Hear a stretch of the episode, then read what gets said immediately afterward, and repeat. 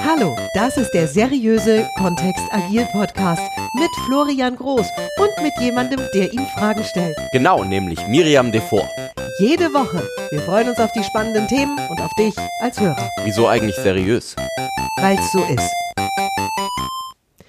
Welcome, das wird ein fester Pod ein festlicher Podcast.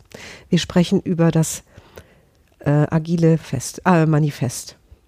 Ich, bin- ich bin diejenige, die Wie Fragen lange hast du stellt an bin die, diesem Wortwitz herumgebastelt, Miri? Ich habe mir überlegt, wie starten wir da rein? Das ist super programmatisch. Und ich dachte, okay, dann lockern wir es doch auf. Okay, kommt ja eh nicht so gut an. Gehen wir gleich ins Thema. Florian ist ja zum Glück da und sorgt für die seriösen Inhalte, die dieser Podcast per Titel verspricht. Wir, das ist die Musik, die du dir ausgesucht hast. So computerspielmäßig. Schleudert mich zurück in meine Das Kindheit. Einzige, was nicht seriös ist an diesem Das Podcast. Einzige, was genau ist die Musik. Weil heute, ihr Lieben, geht es ums agile Manifest, das jeder kennen sollte, zumindest schon mal gehört oder gelesen haben sollte, der sich beruflich mit Agilität befasst, beziehungsweise Agilität in sein berufliches Umfeld hinein implementieren möchte. Das war ein weißer Schimmel, oder? Mhm. Naja, gut. Es wird nur anders. Was ist das agile Manifest?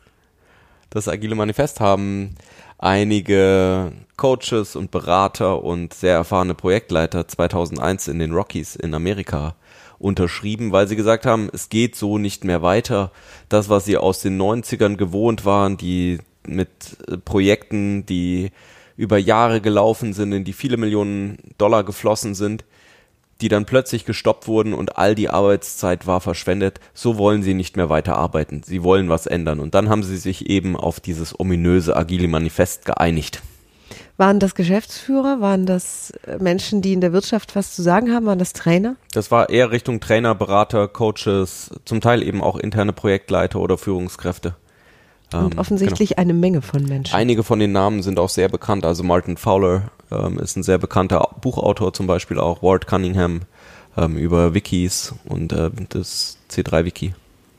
Oder Kent Beck, der viele Bücher auch zu Test-Driven Development und Extreme Programming geschrieben hat. Also wichtige Menschen, die sich da geeinigt haben. Und jetzt könnten die geneigten Hörer glauben, dass das ein ewig langes Manifest ist. Nein, diese Menschen haben es geschafft, sich auf vier Punkte zusammenzufassen. Das Ganze relativ kompakt. Wir gehen sie einfach einzeln durch. Florian gibt immer seine Laudatio dazu. Oh, äh, vielleicht sollten wir noch erwähnen, die, ähm, die beiden Autoren vom Scrum Guide vom ursprünglichen, äh, Ken Schwaber und Jeff Sutherland waren auch dabei. Dev Tom, also es sind eigentlich alles bekannte Namen, die dabei waren. Robert C. Martin, ja. Ja, sonst hätten diese vier Manifestationspunkte. einfach nie irgendwie wichtig geworden. Genau. Weil da haben Ja, sich ne? einfach ein paar Leute getroffen, haben gesagt, das Minimum, auf das wir uns einigen können, das ist das. Wollen wir zur Nummer eins kommen jetzt? Ah, Wollen na wir zur Nummer eins? Und es ist nicht nach äh, bestens oder nicht so gut nummeriert, glaube ich, sondern ne, wir lesen die einfach der Reihe nach. Ja, mal schauen. Ja, Individuen und Interaktionen mehr als Prozesse und Werkzeuge. Also, die Präambel hat Miriam weggelassen. In der Präambel steht sowas drin wie, ähm, dass, dass es, äh, während wir mit, so während wir Software entwickeln und ähm, anderen dabei helfen, da erschließen wir neue Wege, das zu machen. Und es gibt immer so Wertepaare, die gegeneinander gestellt werden. Und das heißt nicht, dass das eine unnötig ist oder das eine das einzige ist, was, ähm, was wichtig ist.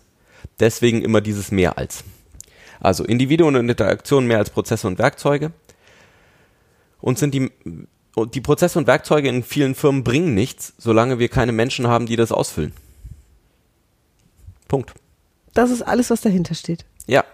Die haben halt damals einen enormen Drive wahrgenommen Richtung Prozesse und Werkzeuge. Das ist ja heute auch noch so.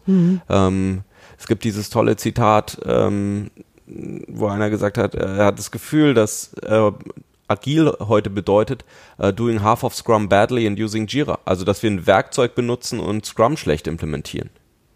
Das ist heute immer noch ganz, ganz typisch, dass wir sagen, ähm, viele große Konzerne sind eben sehr prozessgetrieben und werkzeuggetrieben und es ist sehr schwer, auch neue Werkzeuge zur Zusammenarbeit ins Unternehmen reinzubekommen. Sowas wie Videokonferenzsoftware zum Beispiel. Ganz schwierig oder ein neues Mittel zur Zusammenarbeit. Jira ist so ein ganz, ganz Standard-Tool. Ähm, Version 1 wäre ein anderes ähm, oder von Rally gibt's auch was. Ähm, das, wenn die sich mal auf eins festgelegt haben, dann ist es das halt. Dann ist es egal, ob das einem, einem anderen Team irgendwie besser gefallen würde, zum Beispiel Trello zu nutzen. Und deswegen dieser Blick auf Individuen und Interaktionen statt Prozesse und Werkzeuge, zu sagen, wir rücken den Menschen wieder in den Mittelpunkt und die Interaktionen zwischen denen, die sollen sich austauschen können, die sollen gemeinsam zusammenarbeiten und das ist das, was wir fördern wollen. Und dann gucken wir an, wenn wir das haben, dann schauen wir, welche Prozesse können wir ableiten, welche Werkzeuge sind sinnvoll für den Kontext. Klingt schön. Das stimmt. Ich mag das auch sehr gern. Nächstes Manifest. Nein, das ist ja das Manifest. Nächster Punkt im Manifest. Funktionierende Software mehr als umfassende Dokumentation. Durfte ich sogar lernen, was es bedeutet. Ja, was bedeutet es denn? Du hast es mal erklärt, oder ich, ich war dabei, als du es erklärt hast in dem Training. Und da äh, ging es eben darum, dass unendliche Berge von Dokumentationsmaterial entstanden sind und diese Dokumentationen haben auch wahnsinnig viel der Arbeitszeit von Entwicklern und Programmierern ge gefressen. Also dieses alles zu dokumentieren. Natürlich schaust du jetzt schon wieder so, als würdest du mich gleich berichtigen. also nicht du zu Hause, aber Florian ja. guckt mich schon wieder so an. Ja. Und dass das ein Ende hat sozusagen, dass wir eine funktionierende Software, das was letztlich für den Kunden ist, das was letztlich rausgeht, in den Vordergrund stellen und Dokumentation so gering wie möglich halten an der Stelle, das ist Sinn und Zweck dieser Aussage. Genau, das heißt, es, wir sind wieder dabei, obwohl wir es wichtig finden, umfangreiche Dokumentation zu haben, ist uns die funktionierende Software noch wichtiger. Das heißt, wir stellen es in jedem genau, Fall. Genau wie Miri gesagt hat. Genau, äh, oder wir, wir stellen es, wir priorisieren das. Wir sequenzieren, genau. Sequen. Wir bringen es in Reihenfolge. Manche, manche Kunden von mir haben irgendwie Schwierigkeiten damit zu priorisieren und sagen dann, es ist alles Priorität 1. Und dann ist es einfacher zu sagen, das verstehe ich. Nur was ist denn das, was wir jetzt zuerst machen? Hm. Hm. Zum Beispiel Zusammenarbeit mit dem Kunden mehr als Vertragsverhandlung. Ja, das ist ein sehr lustiger Punkt. Ja, das stimmt. Weil ich ja oft als Agile Coach dann auch als Externer eingestellt werde und ähm, da jetzt so diese Geister im Raum rumspringen, rumschwirren mit, äh, was ist Arbeitnehmerüberlassung, was ist äh, Scheinselbstständigkeit, darf man überhaupt externe Agile Coaches haben oder ähm, gebe ich denen dann Weisungen oder nicht? Und davor sichern sich dann manche Firmen ab, indem sie mir ein 25-seitiges Vertragsdokument aushändigen, bevor ich da überhaupt als Scrum Master oder Agile Coach anfange. Und dann ist für mich die tolle Frage, wie kann ich, also geht das unter diesem Stern überhaupt? Können wir unter diesem Stern überhaupt zusammenarbeiten? Oder ich habe einmal in einem, das war allerdings nicht ein Softwareentwicklungskontext, ähm, sondern ich war in einem Zentraleinkauf von einem großen Konzern auch aktiv mit einem Team, das gerade mit Agile anfangen wollte und mal gucken wollte, was steckt da für die drin. Und die haben einfach die generelle Regel, dass die mit Zulieferern 10% jedes Jahr, die, dass sie die Zulieferer jedes Jahr 10% drücken. Ist es dann tatsächlich Zusammenarbeit mit dem Kunden? Oder mit Lieferanten? Hm. Gute Frage. Und wo fängt das an, wo hört das auf? Weil Kunden sind unterschiedlich aufgestellt. Ja. Also wer ist von, wer, wer ist wessen Kunde? Ja, und äh, wo, wo sind überall Kunden versteckt? Ja. In einem Konzern. Ja, sehr, sehr, eine sehr spannende Frage, was ist eigentlich mein Kunde? Auch Oder darüber habe ich schon viele Stunden in äh, regen Diskussionen verbracht. Soll jetzt hier nicht das Thema sein, da machst du dir, lieber Hörer, selbst deine Gedanken und wer weiß, in welchen Projekten du gerade steckst. Das letzte, äh, der letzte Punkt im agilen Manifest, den wir heute in diesem Podcast integrieren wollen, ist reagieren auf Veränderung mehr als das Befolgen eines Plans. Wir brauchen unbedingt einen Plan. Also wir möchten planen, wir möchten eine Idee haben davon, wie die Zukunft ist. Nur dann, ähm, ein ehemaliger Kollege von mir hat so schön ausgedrückt, kein oder hat äh, eigentlich ein Zitat aus dem Hut gezaubert aus dem Anfang des 20. Jahrhunderts noch. Kein Plan überlebt den ersten Feindkontakt. Aber ohne Plan überleben wir den ersten Feindkontakt nicht. Von Moltke. Von Moltke, genau. Wow. Bam. Ja. So. Hammer. Hausaufgaben also wir, gemacht. Wir brauchen einen Plan oder die, das Wichtige ist die Planung. Ich glaube, es gibt auch so ein Eisenhower-Zitat, der dann sagt irgendwie, ähm, es ist elementar zu planen und dann können wir ihn eigentlich wegwerfen weil es wichtig ist, eine gemeinsame Idee davon zu haben, wo wollen wir denn hinkommen und wie wollen wir da hinkommen. Mhm.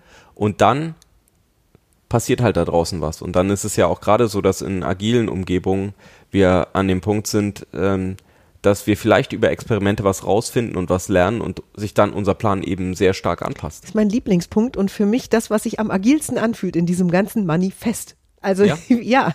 weil im Manifest steckt für mich so sehr das Wort fest.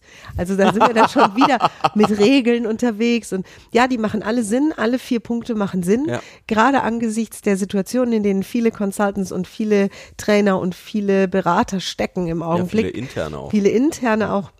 Und das Reagieren auf Veränderung ist in großen Konzernen oft so langsam, dass die Veränderung wahrscheinlich dann, dann ist schon die achte Veränderung passiert, wenn auf die erste eben eingegangen wird, weil einfach so viele Menschen, so viele Abteilungen, so viele Wege gegangen werden, bis dann bis dann eine Veränderung stattfinden kann. Ich glaube, das Spannende ist auch, wenn ich drei Monate oder sechs Monate einfach in eine Planungsphase reingesteckt habe, dann ist es ganz natürlich, dann ist es ja diese, ähm, oh, wie heißt es auf Deutsch, du weißt es vielleicht noch, Sunk. Sunk Cost Fallacy ist das englische Wort. Ich habe da so viel Zeit rein investiert, ich werde da sicherlich jetzt nicht leicht von diesem Plan abweichen. Und das ist ja einer der Gründe auch, warum viele agile äh, Frameworks oder ähm, agile Werkzeuge eher leicht, leichtgewichtige Planungen haben. Also wir wollen einen Plan machen und wir wollen eben auch damit umgehen können, dass der dann, dass der sich dann verändert. Und wenn ich als Projektleiter einfach einen unglaublichen Plan in MS Project gemacht habe, der mich Wochen gekostet hat, den da endlich reinzubringen mit den ganzen Abhängigkeiten und um rauszukriegen, wer wann verfügbar ist, zu welchen Prozentzahlen. Und dann ändert sich irgendwo was. Uah. Klar fühlt sich das seltsam an. Und wenn ich, wenn ich mir Kinder angucke, wie schnell die umschwenken in Situationen, weil sich jetzt gerade was verändert. Das ist schön, wir, wir beide sind ja auch NLP-Trainer. Mhm. Und da fällt mir direkt dieses, der flexiblere führt ein. Das ist Ja. etwas, was ich mir erarbeitet habe. Also dieses entspannt in der Veränderung mich befinden und das wohlwollend zu erleben, dass diese Welt unter anderem deshalb weiter existiert, weil Veränderungen stattfinden. Und auch für große Change-Projekte ähm, ist es sinnvoll, irgendwie eine Idee zu haben, Ja. wo wollen wir gemeinsam hin? Vor allem, wenn mehrere Menschen eben zusammenarbeiten. Wo wollen wir gemeinsam hin? Was ist die Ziel, was ist das Ziel, was ist die Vision von so einer Veränderung? Und wir arbeiten da schrittweise auch drauf zu, iterativ, inkrementell. Da kommen wir bestimmt auch nochmal irgendwann dazu. Oh ja. Und nur dann, dann erleben wir ja was, dann erfahren wir was und dann ändert sich vielleicht das, was wir verstanden, verstehen über die Welt, was wir verstanden haben über die Welt. Also kurze Zusammenfassung dieses heutigen Podcasts, nee, dieser heutigen. Podcast-Folge. Das, was uns immer am wichtigsten ist, wir wollen, dass Individuen und äh, Interaktionen entstehen, dass Menschen zusammenarbeiten und zwar funktionierende Produkte schaffen, wenn wir weggehen von der Software. Ich möchte nicht alle nochmal wiederholen. Wir möchten Zusammenarbeit mit dem Kunden und reagieren auf Veränderungen. Ganz genau. Exakt. Und was so fest klingt im Manifest, ist in Wahrheit so gefasst, dass es ganz viel Freiraum schafft und schaffen soll. Die waren sich ja auch zum Teil nicht grün darüber, was da alles drinstehen soll. Ich glaube auch, dass das heftige Diskussionen war und ich weiß, wie schwer es mir fällt, komplexe Zusammenhänge in einen Satz zusammenzufassen oder vier Punkte rauszuarbeiten aus einem Konstrukt, das keine Ahnung 100 Punkte wert wäre. Ja. Und wer sich mit Agilität beschäftigt, der kommt sowieso weit über dieses agile Manifest raus. Ich glaube, die im Herzen zu haben, um agil zu arbeiten und sich agiler zu fühlen, ist keine so schlechte Idee. Und deshalb gut, dass wir es heute mal drangenommen haben. Und wir vielleicht gehen nehmen da, wir es nochmal dran. vielleicht nehmen wir es nochmal dran, wenn wir Lust haben. Hallo? Weil da, da sind so viele Teilaspekte, wo ich mir auch denke, oh, könnten Aber wir wir machen vier können Podcast-Folgen zu jedem Einzelnen. Genau. Und Ja. ne, Ja. irgendwann wird es wichtig, funktionierende Software auch in die Welt oder funktionierende Produkte in die Welt zu bringen. Das stimmt. Oder wie Amy Heuber sagen würde, just fucking ship it. Oh, jetzt sind wir hier. Nicht mehr. Das jetzt ist ja, ja genau, jetzt kannst du es, jetzt kannst du es sind wir Ü18. Mm. oh. Und nächste Woche gibt es die zwölf äh, agilen Prinzipien.